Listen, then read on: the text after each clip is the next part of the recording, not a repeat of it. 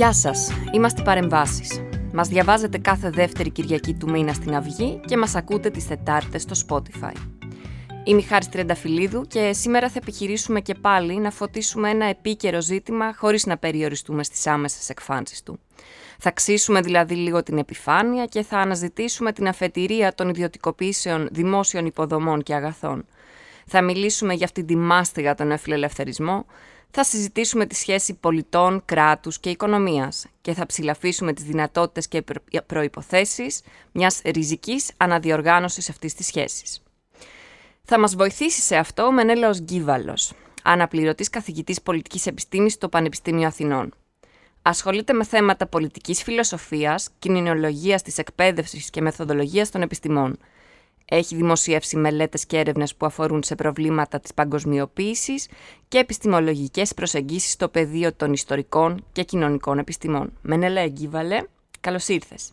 Καλημέρα, ευχαριστώ πολύ για τη φιλοξενία. Εμείς χαιρόμαστε πολύ που είστε εδώ. Έριξα μια ματιά στα στατιστικά που μας δίνει η πλατφόρμα του Spotify και είδα ότι το 50% όσων ακούν αυτό το podcast έχουν γεννηθεί μετά το 89. Στην καλύτερη περίπτωση δηλαδή έχουν διαβάσει για τη μεταπολεμική, τη χρυσή εποχή του καπιταλισμού. Τότε που τουλάχιστον στις χώρες του αναπτυγμένου καπιταλισμού είχαμε οικονομική ανάπτυξη, εργασιακά δικαιώματα, ένα κράτος που παρήχε στους πολίτες δωρεάν ιατραφαρμακευτική περίθαλψη, εκπαίδευση, οικονομικά προσιτές κατοικίες, φτηνό ρεύμα, νερό, όλα αυτά τα ωραία. Στις αρχές του δεκαετίας του 70 αυτή η κατάσταση διαταράσσεται και έχουμε την εγκατάλειψη του συστήματος Bretton Woods, την πετρελαϊκή κρίση του 1973 και ξαφνικά αρχίζουν και εμφανίζονται στη ΣΥΠΑ, στη Μεγάλη Βρετανία και αλλού κυβερνήσεις με μια πολύ διαφορετική αντίληψη για το ρόλο του κράτους, της οικονομίας και εν τέλει του δημοσίου συμφέροντος. Και ρωτάω, πώς τα γεγονότα αυτά της δεκαετίας του 70 μας οδήγησαν στην ηγεμονία του νεοφιλελευθερισμού και γιατί έχει νόημα να τα συζητάμε έτσι 50 χρόνια μετά; Ναι, είναι πολύ εύστοχη παρατήρηση. Αναγκαζόμαστε πολλές φορές να περιοδολογήσουμε, δηλαδή να θέσουμε ορισμένα όρια στην εξέλιξη του κλασικού νεοφιλελεύθερου καπιταλιστικού μοντέλου ε, όταν συμβαίνουν εντυπωσιακές αλλαγές οι οποίες ε, εμφανίζονται ίσως ε, ως περιπτώσεις συγκυριακές αλλά έχουν πολύ μεγάλο ε, βάθος και συνέπειες. Ε, δηλαδή μετά τον πόλεμο, μετά τον δεύτερο παγκόσμιο πόλεμο η ανάδυση του κοινωνικού κράτους ήταν μια μεγάλη ανάγκη για την αναδιοργάνωση του καπιταλιστικού συστήματος το οποίο στηρίχθηκε σε μια ευσταθή ισορροπία μεταξύ κράτους, κοινωνίας και οικονομίας. Εκεί μιλάμε για το κλειστό σύστημα βέβαια του έθνους κράτους όπως λειτουργήσε με τα πολεμικά και εκεί επιτεύχθηκε έστω και προσωρινά αυτή η χρυσή ισορροπία όπου η παραγωγή αυξάνονταν, η μισθή αυξάνονταν, η κατανάλωση αυξανόταν και κυρίως στηρίχθηκε ε, θεσμικά και αναπτύχθηκε και το κοινωνικό κράτος σε όλες τις εκφάνσεις όπως επισημάνατε και αναδύθηκε σε ευρύτερο κοινωνικό και πολιτικό ρόλο το υποκείμενο της εργασίας. Εκεί έχουμε τα μεγάλα συνδικάτα, έχουμε τη συγκρότηση και θεσμική και κοινωνική ας πούμε, ερισμάτων της κοινωνίας στα οποία αναφερόταν και μπορούσε να ασκήσει και πολιτική ισχύ και να παρέμβει στην οικονομία. Αυτή η ευσταθής ισορροπία αποδείχθηκε κάπως προσωρινή, ε, υπήρξε η μετάβαση, υπήρξε μια κρίση η οποία ήταν η πετρελαϊκή και η κρίση ε, αλλαγής των ισοτιμιών ε, οι οποίες σήμαναν και το πέρας αυτής της ευσταθούς ισορροπίας ε, και το κράτος κατηγορήθηκε για κάποια ελλείμματα, για κάποιες γραφειοκρατικές δομές κλπ.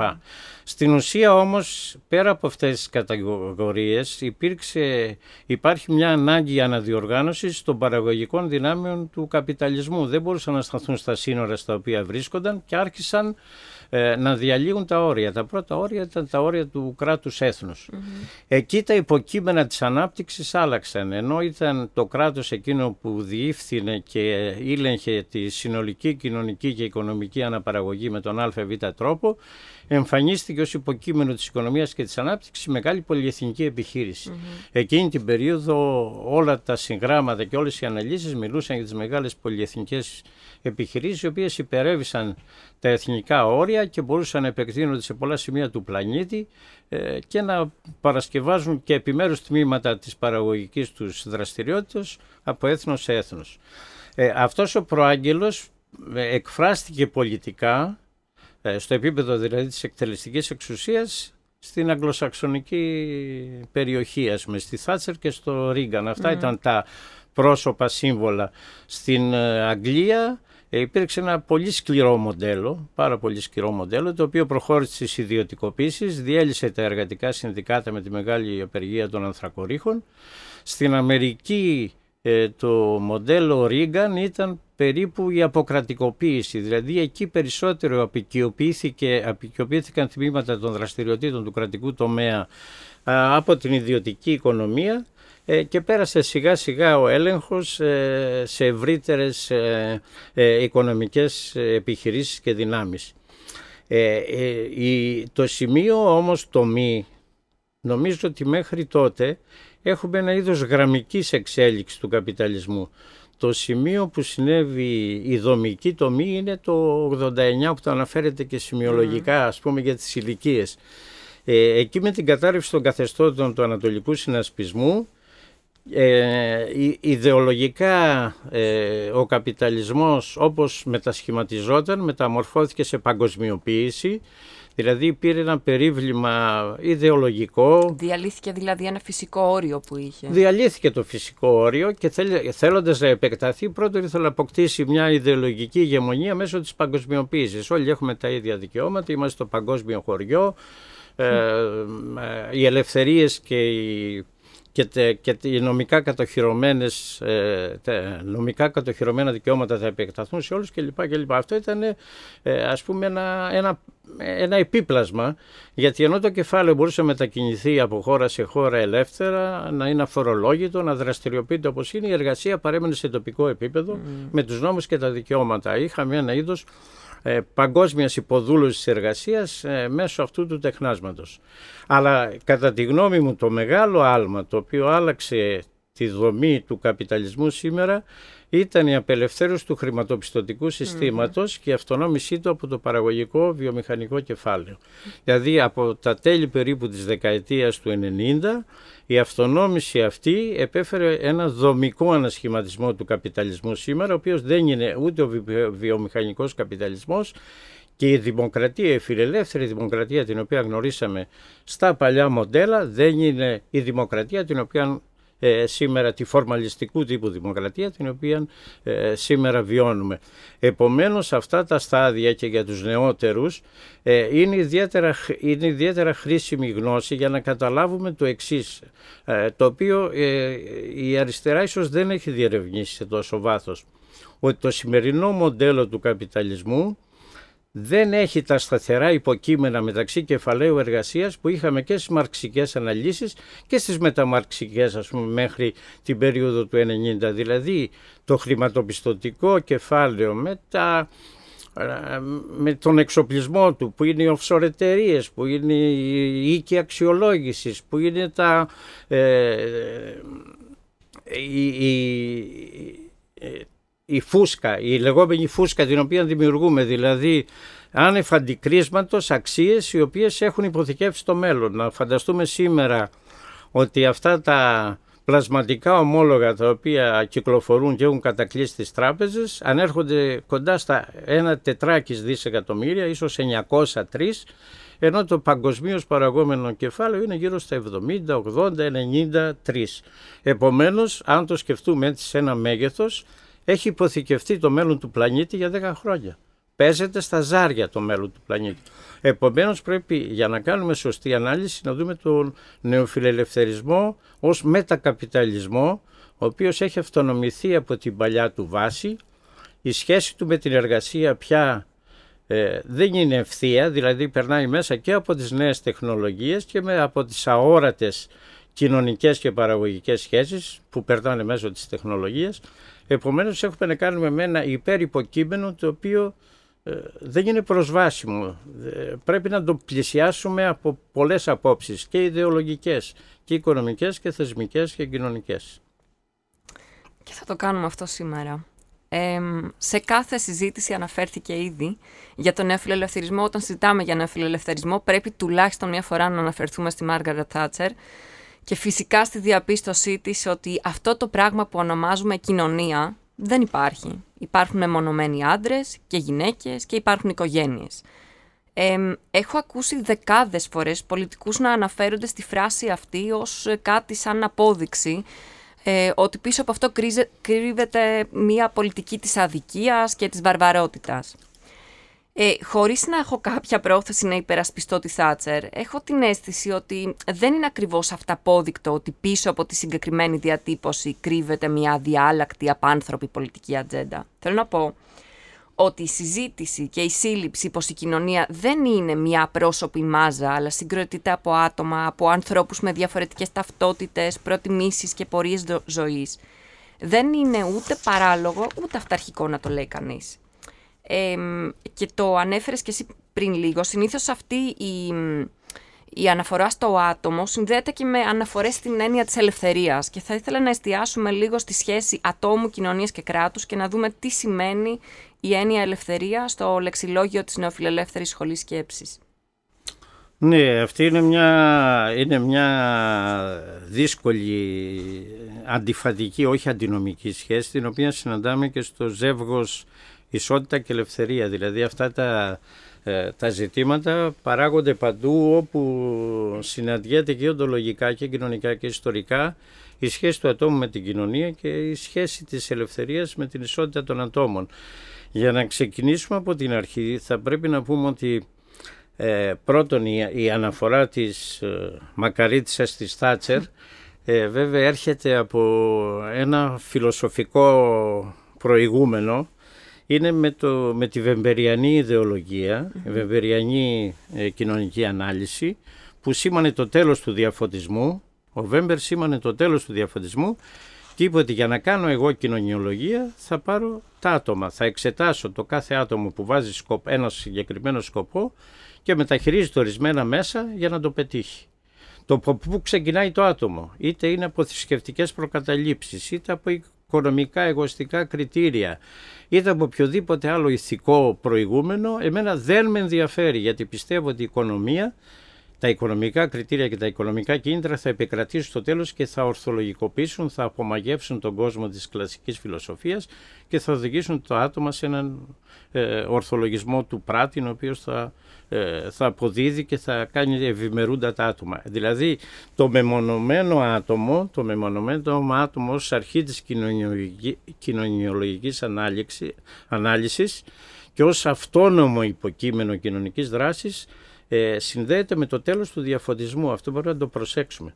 Γιατί ο κλασικός διαφωτισμός, είτε ακολουθήσουμε τον Γκάντ, είτε το Χέγγελ, ε, είτε και το Μάρξ τον ίδιο, ε, το άτομο το θεωρεί ε, ότι εμπλέκεται μέσα σε κοινωνικές σχέσεις, δηλαδή η οντολογική του υπόσταση, η ελευθερία του, η δουλεία του, η σύγκρουσή του, συντελείται μέσα σε κοινωνικές σχέσεις. Ας πούμε ο Καντ μας λέει ότι τα άτομα ξεκινούν χρησιμοποιώντας τα άλλα άτομα για μέσα. Αυτό που λέει μετά ο Βέμπερ, ότι θα χρησιμοποιήσω σαν μέσο για πετύχω το σκοπό μου.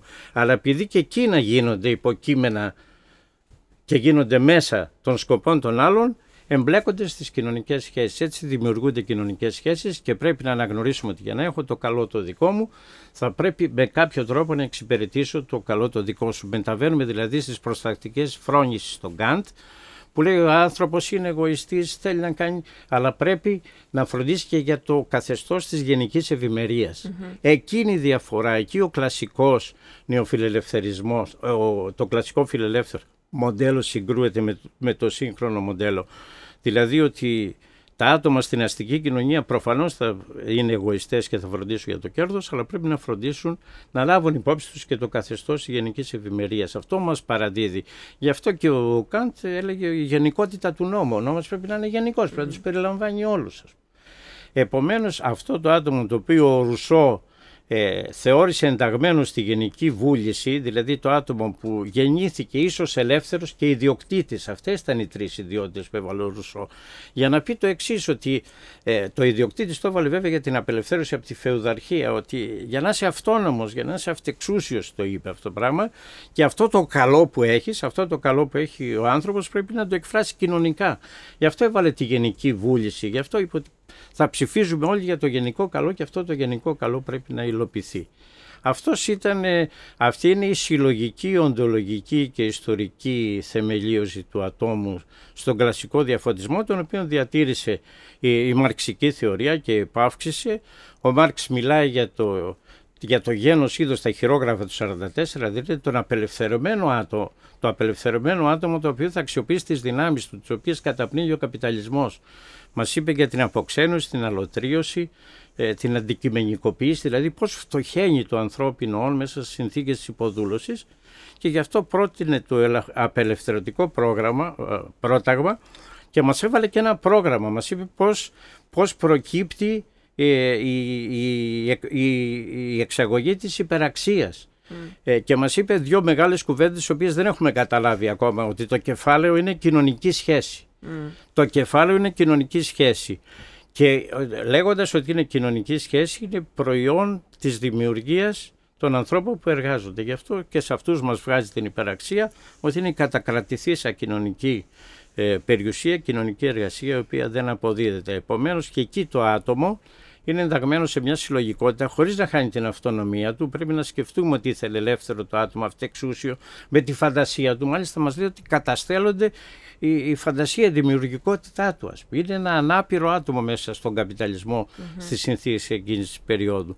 Επομένως ε, η, η αυταξία του ατόμου μέσα στη συλλογικότητα όχι μόνο δεν καταπνίγει την ατομικότητα, αν τη θεωρήσουμε αυτό την έννοια της ιδιοποίησης ε, της ελευθερίας και της ισότητας και της αλληλεγγύης προς το άλλο άτομο, αλλά δείχνει και ποιοτικά περιεχόμενα του όντως, του ατομικού Ε, τώρα βέβαια στα στο καπιταλιστικό κράτος είτε στις πρώτες, γιατί ας μιλήσουμε για την βιομηχανική επανάσταση, ε, προφανώς εκεί έχει πεδία άσκηση αυτών των ελευθεριών ας πούμε. Είχε δηλαδή μέσα στο κοινωνικό κράτος είχε ορισμένα πεδία άσκηση δικαιωμάτων. Ε, να σκεφτούμε ότι ο 20ος αιώνας ας πούμε με τις θεωρίες του Μάρσαλ καθιέρωσε τα κοινωνικά δικαιώματα τα οποία δεν υπήρχαν. Οι άνθρωποι ξεκίνησαν από την απλή ύπαρξή τους με τα ατομικά δικαιώματα να έχουν ένα χωράφι και να μην έρχεται όπως έλεγε ο Χόμπς θα φτιάξω ένα νόμο που θα λέει ότι δεν μπορείς εσύ να σκοτώνεις τον γείτονά σου την ώρα που πάει το πρωί να καλλιεργήσει το χωράφι και να μένει ατιμόρυτος. Ναι.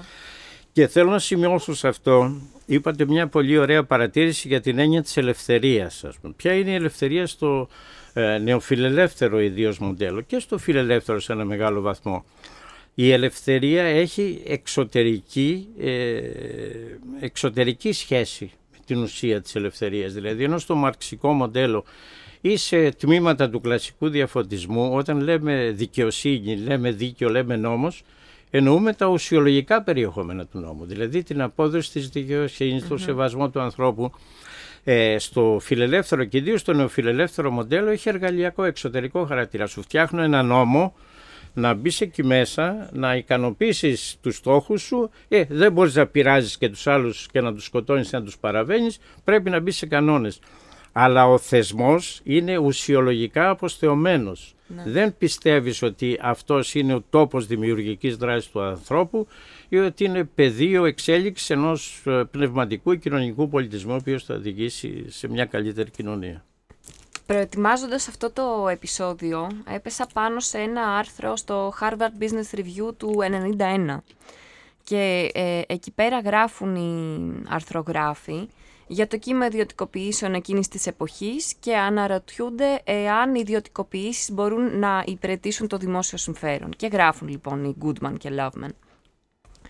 Σύμφωνα με τους υποστηρικτές των ιδιωτικοποιήσεων, αυτή η μεταφορά από τη δημόσια στην ιδιωτική διαχείριση είναι τόσο βαθιά που θα επιφέρει μια σειρά από σημαντικές βελτιώσεις. Ενίσχυση της αποτελεσματικότητας και της ποιότητας των υπόλοιπων κυβερνητικών δραστηριοτήτων, μείωση των φόρων και συρρήκνωση του μεγέθους της κυβέρνησης.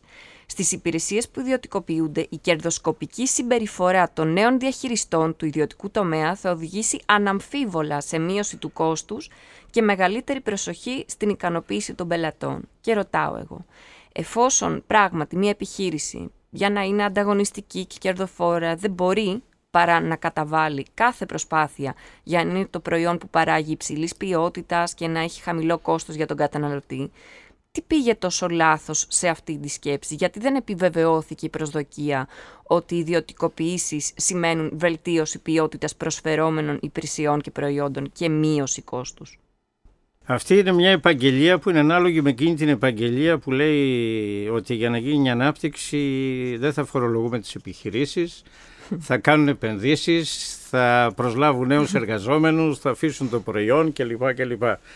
Είναι ένας ε, αλγοριθμικός μύθος, ας πούμε, ο οποίος βέβαια ουδέποτε έχει ε, επαληθευτεί και δεν έχει επαληθευτεί για το εξής. Ε, η, η ιδιωτική επιχείρηση, ε, ο ιδιώτης, ε, και θα κάνω μια αναφορά μετά, έχει μερική οπτική του ολου Δηλαδή δεν ενδιαφέρεται για το σύνολο της κοινωνικής αναπαραγωγής. Επιλέγει παιδεία στα οποία θα δραστηριοποιηθεί και θα κερδοσκοπήσει. Ε, ο, ο ιδιώτης επιχειρηματίας βλέπει το παρόν, δηλαδή πώς θα εξαντλήσει έναν συγκεκριμένο χρονικό ορίζοντα και θα αποκομίσει κέρδη. Ε, ενώ το δημόσιο, το δημόσιο υποκείμενο, είτε είναι το κράτος, είναι μια πολιτική εξουσία, έχει συλλογική αντίληψη του όλου και φροντίζει για τη σύνολη κοινωνική αναπαραγωγή. Γι' αυτό λέμε τα δημόσια αγαθά δεν μπορούν να ανήκουν σε ιδιώτες, διότι ε, όλα αυτά τα δημόσια αγαθά, είτε είναι ε, οι, οι δομές του κοινωνικού κράτους, είναι οι υποδομές, είτε είναι η ενέργεια, είτε είναι το νερό, είτε είναι η θάλασσα, ο αέρας που αναπνέουμε, όλα αυτά δεν μπορούν να ανήκουν σε μια, ένα υποκείμενο το οποίο σκέπτεται με μερικότητα και δεν μπορεί να συλλάβει τις ανάγκες της κοινωνίας. Προφανώς δεν θα αποτύχει παντού για να μην είμαστε. Προφανώς έχει τομείς που θα παράγει και ποιοτικά προϊόντα και ανταγωνιστικά και ίσως και βελτιώσει ε, τη ζωή των ανθρώπων. Αλλά δεν μπορεί να αναλάβει ε, πολιτικό ρόλο με την έννοια να προσδιορίσει το παρόν και το μέλλον της πορείας μιας ολόκληρης κοινωνίας και των αναγκών της. Ε, και θέλω να επισημάνω ε, σε αυτό το σημείο ε, για, να, για να μιλήσουμε έτσι και στη θεωρητική αναφορά ότι υπάρχει ένα περίφημο σύγγραμμα του Λούκατς Ιστορία και ταξική συνείδηση, το οποίο κανένας δεν υπέμνησε για τη Μυρσίγη Ζορμπά, η οποία το εξέδωσε στην Ελλάδα, είναι από τα mm. θαυμαστότερα έργα, το οποίο μας μιλάει για το εξής, αυτό που λέμε τώρα, γιατί προέχει η προλεταριακή συνείδηση της αστικής συνείδησης, γιατί προέχει. Γιατί ενώ η αστική συνείδηση βλέπει μόνο τον εαυτό της και την αναπαραγωγή της, ενώ η εργατική τάξη επειδή βλέπει και τους δυνάστες, βλέπει και το δικό της ρόλο μέσα στην ιστορία και στην παραγωγή, έχει συνείδηση του όλου. Γι' αυτό πρικίζεται ας πούμε από τον διαλεκτικό ηλισμό ε, να αποτελέσει και το υποκείμενο της Επανάστασης δεν το λέει από, από μια σύγκρουση η οποία θα είναι τυφλή να πάρω εγώ τα μέσα παραγωγής ή να κερδίσω εγώ έδαφος στο αβ σημείο. Το λέει από την άποψη της φιλοσοφιας Ότι αυτή η κοινωνία η οποία παράγει, αγωνίζεται και υποδουλώνεται έχει τη σύλληψη του όλου. Άρα να δούμε τη σύγκρουση ιδιωτικού δημοσίου ε, να μην τη δούμε ποιος έχει μόνο περισσότερες αρμοδιότητες αλλά σε ποιον φιλοσοφικά και πολιτικά ανήκει αυτός ο ρόλος.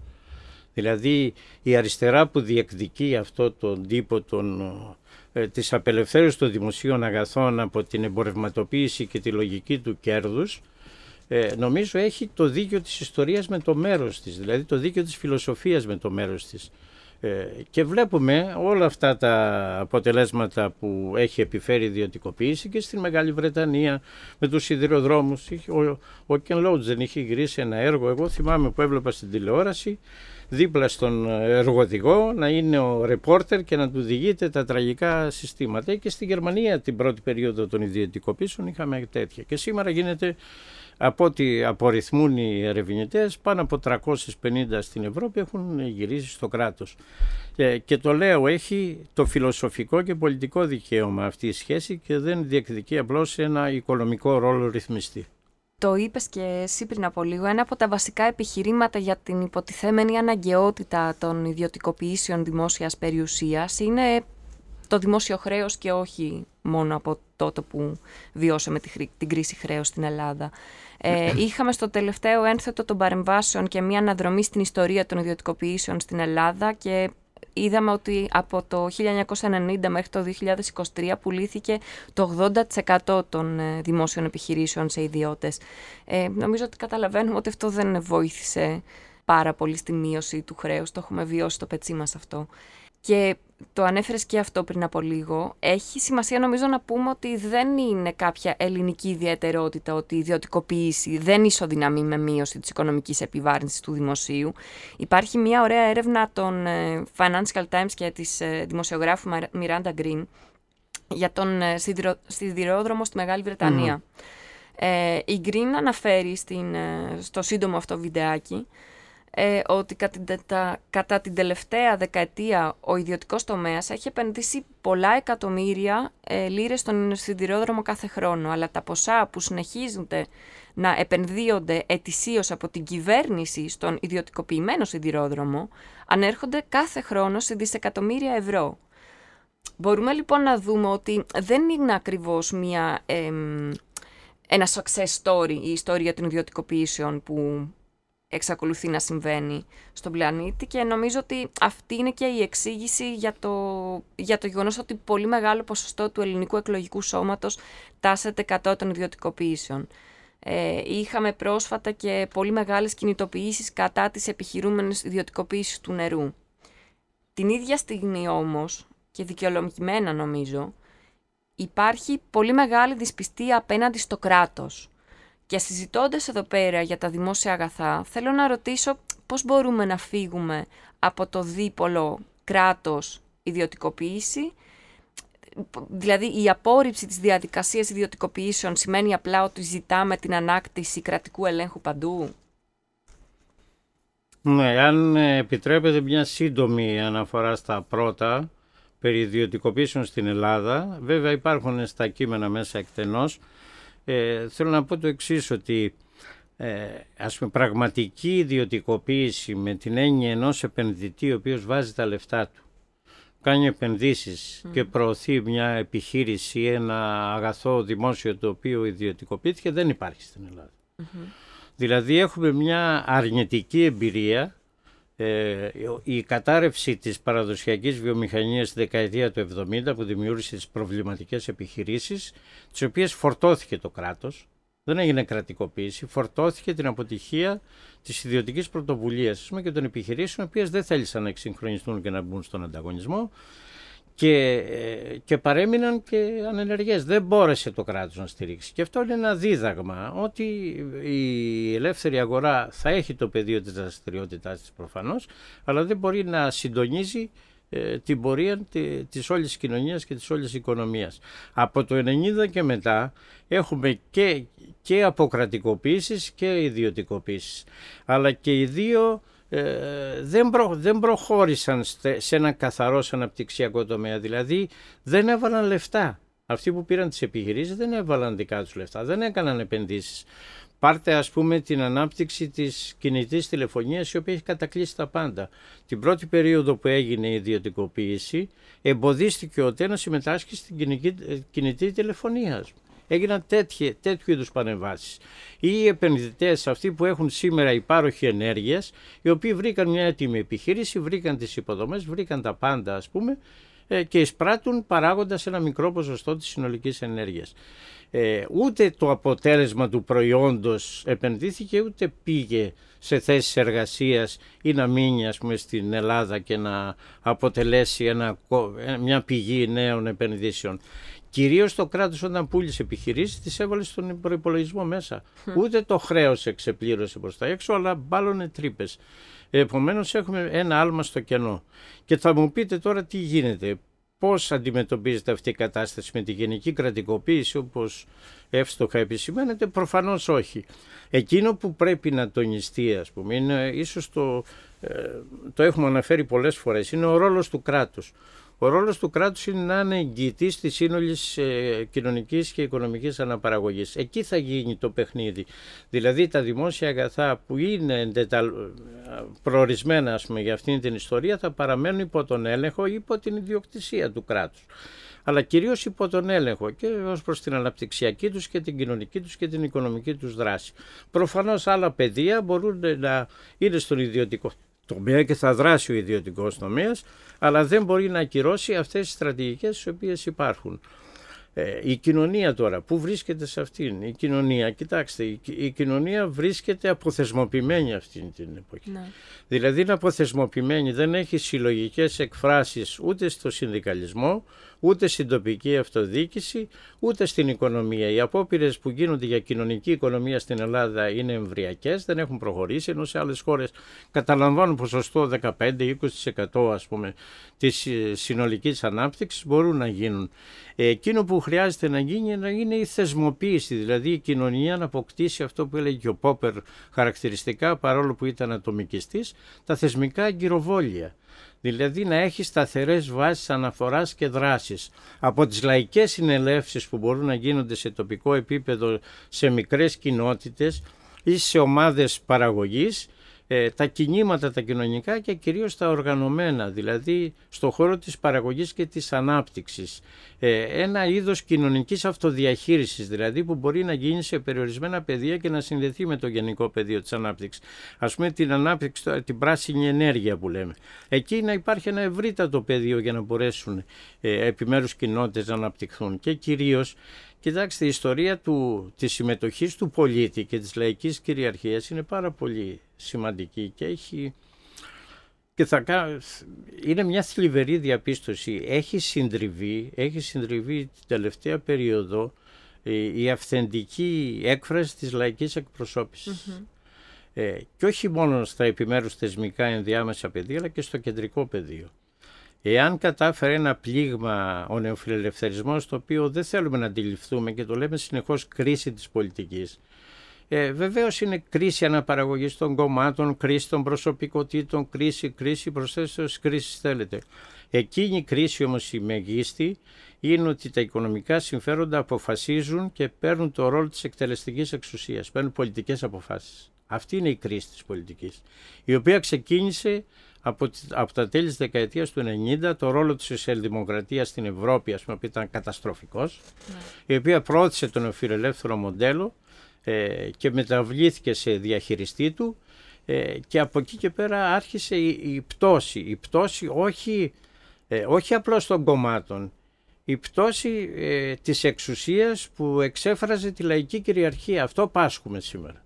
Γι' αυτό βλέπουμε τα νεοφασιστικά κινήματα, γι' αυτό βλέπουμε τη Μελώνη στην Ιταλία, βλέπουμε, βλέπουμε, δηλαδή υπάρχει ένα, ένα πέπλο ε, που σκεπάζει την αυθεντική έκφραση του πολίτη προς το κόμμα γιατί το κόμμα έχει υποταγεί ε, στην οικονομική εξουσία και λέει τι να σας ψηφίσω ε, που λέμε θα γίνουν τα ίδια, οι οικονομικές δυνάμεις θα επιβληθούν. Θέλω να εστιάσω ακριβώς σε αυτό η, η κατάργηση του οχταόρου και ο de facto αποκλεισμός των οικονομικά ασθενέστερων από την τριτοβάθμια εκπαίδευση έχει συνέπειες και για τη δυνατότητα των ανθρώπων να συμμετέχουν σε διαδικασίες συλλογικών αποφάσεων, να τις κατανοήσουν, να έχουν το χρόνο να εστιάσουν και να αντιληφθούν και τους εαυτούς τους ως συμμέτοχοι μιας τέτοιας ε, διαδικασίας. Ε, πώς οι οργανώσεις, τα κόμματα της αριστεράς μπορούν να αντισταθμίσουν αυτές τις αρνητικές επιδράσεις των νεοφιλελεύθερων πολιτικών σε επίπεδο πολιτικής συμμετοχής και συνδιαμόρφωσης. Πώς μπορούν να βοηθήσουν να ξαναανακτηθεί αυτή η λαϊκή συμμετοχή; Κοιτάξτε, θέλει και ιδεολογική ε, αντιπαράθεση και ηλική και θεσμική βάση. Δεν γίνονται αυτά με ευχές επαγγελίες ή προγράμματα. Ε, νομίζω ότι ε, γενικά η αριστερά και στην Ευρώπη και σε ολόκληρη την Ευρώπη δεν μπόρεσε να αντιτάξει τουλάχιστον σε ιδεολογικό και πολιτικό επίπεδο ένα τείχος απέναντι στον νεοφιλελευθερισμό. Δηλαδή ο νεοφιλελευθερισμός στην Ευρώπη ε, περίπου επικράτησε αμαχητή. Δεν είδαμε λόγω και της ενσωμάτωσης της δημοκρατίας, λόγω και της αδυναμίας της αριστεράς που μετά το 89 βρέθηκε σε πλήρη αδυναμία να αντιτάξει ε, ένα μοντέλο αντιπαράθεσης ε, βρέθηκε, βρέθηκε σε κενό ιδεολογικό ας πούμε και επικράτησε ο νεοφιλελευθερισμός ξέρετε είναι κάτι το οποίο δεν έχουμε πει. Ο νεοφιλελευθερισμός δεν είναι οικονομικό σύστημα, δεν είναι ένα άγριο σύστημα της αγοράς και επιχειρήσης. Ο νεοφιλελευθερισμός είναι παράδειγμα, ιστορικό παράδειγμα, είναι κοσμοίδωλο. Δηλαδή μας λέει πώς θα οργανωθούν οι θεσμοί, αυτά που είπατε για το 8 τι θα γίνει με την εργασία, το κοινωνικό κράτος, τι είναι παιδεία και τι είναι υγεία στο νεοφιλελεύθερο σύστημα, τι είναι πολιτική. Η πολιτική είναι να μην αναμειγνύεται η πολιτική στα οικονομικά συμφέροντα, αλλά να υποκύπτει σε αυτά. Τι είναι η ιδεολογία, ποιες είναι οι αξίες της κοινωνίας, είναι οι νεοφιλελεύθερες αξίες. Ο ανταγωνισμός, η αποσυλλογικοποίηση, ο ατομικισμός, ο τεχνοκρατισμός, ο οικονομισμός ως ιδεολογία, ότι όλες μας οι ενέργειες πρέπει να αποβλέπουν σε ένα οικονομικό όφελος. Και έρευνες στα πανεπιστήμια έτσι ναι, γίνεται. Ναι. Ναι, ναι. Ο οικονομισμός έχει επιβληθεί. Δεν έχουμε κάνει μια αντιπαράθεση στον πυρήνα της ιδεολογίας.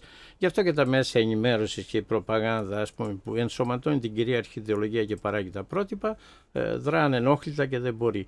Δηλαδή στο επίπεδο της ιδεολογίας δεν έχει γίνει η αντιπαράθεση που πρέπει να γίνει και δεύτερον το, ένα αριστερό κόμμα, ένα προοδευτικό κόμμα θα πρέπει να κοιτάξει πώς θα θεσμοποιήσει αυτή την κατάσταση. Ε, προφανώς ε, πρέπει να υπάρχει ένα πρόγραμμα εξουσίας που να αποκαθιστά τις εργασιακές σχέσεις, την αξιοπρέπεια και την δημιουργικότητα των ατόμων να τους δίνει χώρο και για πολιτισμό και για δράση ε, αλλά κυρίως να μπορέσει να οργανώσει ε, και να συνδεθεί με τα κινήματα από τη βαση Τα κινήματα από τη βάση σήμερα δεν έχουν πολιτική διέξοδο εύκολη. Υπάρχει αυτό το κέλυφος. Σου ναι. λέει τι θα κάνεις, θα μπορέσεις να συγκρουστείς με αυτά ή θα κάνεις τα ίδια.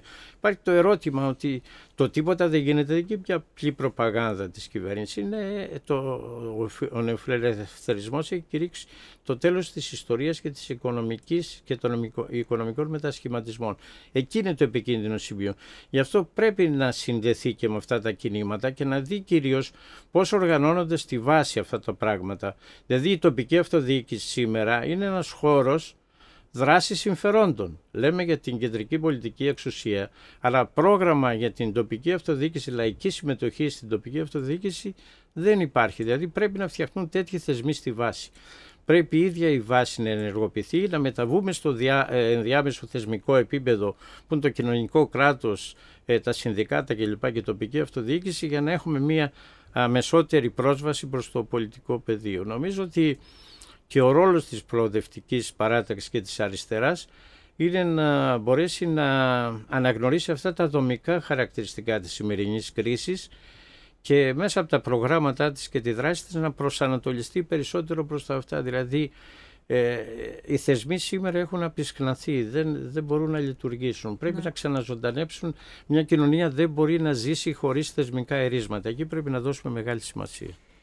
Ε, υπάρχει, το βρίσκω πολύ ενδιαφέρον αυτό το βιβλίο, βγήκε το, το 18 αν θυμάμαι καλά. Ε, είναι του Queen Slobodian αυτό που, που λέω, λέγεται Globalist, νομίζω δεν έχει μεταφραστεί στα ελληνικά. Ε, ο Σλομπόντιαν λοιπόν κάνει μία μελέτη για τις ε, ρίζες του, της νεοφιλελεύθερης ε, σχολής σκέψης και διευκρινίζει ότι ανεξάρτητα από όσα ισχυρίζονται οι υπερασπιστές του νεοφιλελευθερισμού στο δημόσιο λόγο τους, ο νεοφιλελευθερισμός δεν απεχθάνεται το κράτος εν γέννη. Απεχθάνεται το κράτος που έχει μία δομική διάρθρωση και διαδικαστικές προβλέψεις που οδηγούν στην ενσωμάτωση των ετοιμάτων λαϊκών μαζών. Απεχθάνεται λοιπόν το κράτος που διαμεσολαβεί ανάμεσα στα συμφέροντα του κεφαλαίου και της εργασίας.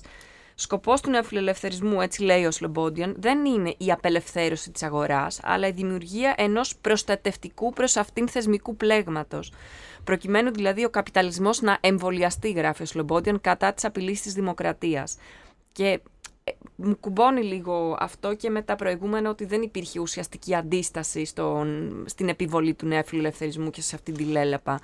Ποια είναι η σχέση νέου φιλελευθερισμού και δημοκρατίας; Μπορούν αυτά τα δύο να συνεπάρχουν ή είναι, υπάρχει μια δομική αντίθεση. Ναι, εγώ τα, τα θεωρώ, τα χαρακτηρίζω αντινομικά μεγέθη. Μάλιστα. Ασύμετρα μεγέθη μεταξύ τους. Δηλαδή ο νεοφιλελευθερισμός Εκείνο που επιδιώκει πρώτον είναι να εξαλείψει και τη γνήσια αντιπροσώπευση κοινωνίας πολιτικής και κυρίως να υποτάξει την πολιτική ε, και για να υποτάξει την πολιτική ας πούμε, στις δικές τους στρατηγικές πρέπει να την απονευρώσει. πρέπει να την ενσωματώσει.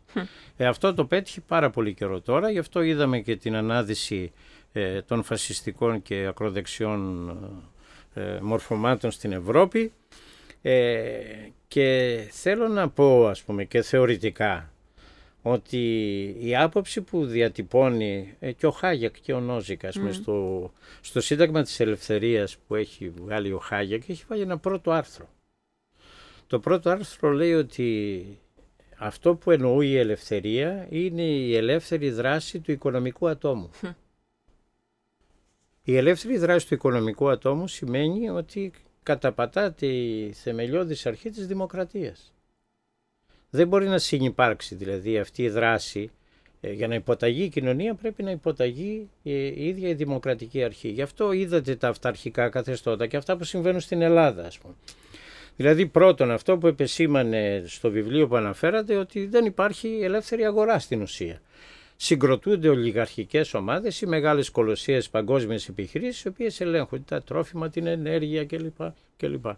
Ε, και έγινε και στην Ελλάδα αυτό. Ε, ναι. στην Ελλάδα δεν έχουμε καπιταλισμό, έχουμε ε, μια σύμφυση ολιγαρχικών ομάδων στην ενέργεια, ε, στα, στη στα μεγάλα σούπερ μάρκετ, στις υποδομές. Ε, πέντε κατασκευαστικές εταιρείες φτιάχνουν όλες τις υποδομές. Ναι. Ε, όπου γυρίσετε και κοιτάξετε θα δείτε μικρές ολιγαρχικές ομάδες οι οποίες έχουν δεσμεύσει πυρήνες της αγοράς και της οικονομίας. Δεν μπορεί να αντέξει τον ελεύθερο ανταγωνισμό, ε, απλώς διαλύει τις μικρές και μεσαίες επιχειρήσεις, αυτό που λέγαμε παραδοσιακά συγκέντρωση και συγκεντροποίηση ε, και, έτσι, ε, και έτσι πορεύεται. Η, η, η, η, βασική αρχή του νεοφιλελευθερισμού είναι δεν επιτρέπουμε στην πολιτική να επεμβαίνει στις οικονομικές δομές. Αυτή ήταν η κλασική αντίληψη του Βέμπερ. Είπε αν υπάρχει ένας νόμος μεταξύ των δύο μεγάλων φρουρίων ε, της πολιτικής και της γραφειοκρατίας και της βιομηχανικής δομής της οικονομίας είναι ένας νόμος που θα λέει απαγορεύεται να μπαίνετε στα χωράφια η πολιτική απαγορεύεται να μπαίνει στα χωράφια της οικονομίας. Αυτό βέβαια ήταν ένα πρόταγμα το οποίο δεν επαληθεύτηκε διότι για να λειτουργήσουν τα οικονομικά συμφέροντα χρειάζονται και τους κρατικούς μηχανισμούς καταστολής και τους νόμους που θα τους διευκολύνουν βεβαίως ε, και την φορολογία η οποία θα τους είναι ευνοϊκή και όλη η δράση του κράτους. Γι' αυτό κάνουν επιλεκτική κάνουν λαιλασία του κράτους, θα πάρουν από, ας πούμε, από τον τομέα της υγείας, θα χρησιμοποιήσουν τις δημόσιες υποδομές και θα κάνουν τα χειρουργεία με τα εργαστήρια των δημοσίων νοσοκομείων. Ναι. Ιδρύονται τα ιδιωτικά νοσοκομεία, αλλά οι ασθενείς πληρώνονται από τα ταμεία, τα δημόσια που καταβάλουν. Έχουμε μια αφέμαξη του κράτους. Έχουμε αφέμαξη ναι. του κράτους. Υπάρχει ένας κρατικοδιαιτισμός, ο οποίος ίσως είναι και εντονότερος και επαχθέστερος από το πελατειακό κράτος που υπήρχε από τα ε, βεβαίως τη μη ορθολογική διαχείριση των πόρων προς αυτά τα σημεία. Αλλά εκεί που δεν μπορεί να ζήσει ο φιλελευθερισμός είναι με τη δημοκρατία. Γι' αυτό βλέπετε τα αυταρχικά καθεστώτα στην Ευρώπη, καταπάτηση των συνταγμάτων, ε, γελιοποίηση της δικαιοσύνης σε πολλές περιπτώσεις. Αυτά που ζούμε στην Ελλάδα σήμερα δεν τα έχουμε ζήσει ποτέ. Αυτή η ιστορία που ζούμε με, με τη δημοκρατία, το κοινοβούλιο, τους θεσμούς, τη δικαιοσύνη, τις παρακολουθήσεις, αυτά αποτελούν άγος για τη νεότερη δημοκρατική ιστορία της χώρας, όπως αποτελεί άγος το γεγονός ότι διορίζονται τραπεζίτες ως πρωθυπουργοί. Έτσι αυτό είναι το τέλος της δημοκρατίας. Είναι η ένδειξη ότι το τραπεζικό σύστημα, το χρηματοπιστωτικό σύστημα και τα μεγάλα οικονομικά συμφέροντα βάζουν τους ανθρώπους τους ε, στις συγκεκριμένες θέσεις και βλέπετε και τώρα τα σενάρια για οικουμενικές, βλέπετε πώς επανέρχεται αυτό, αυτό δεν είναι μύθος. Είναι ένα πάγιο αίτημα των αντιδημοκρατικών δυνάμεων να ελέγξουν την μετατόπιση πια του συσχετισμού, του νέου συσχετισμού που φαίνεται, που δεν μπορεί να αναπαραχθεί στο πρόσωπο του Κυριάκου Μητσοτάκη και αναζητούν πια νέες φόρμες ώστε να μπορέσουν τα ίδια να ελέγχουν την επόμενη εκτελεστική εξουσία.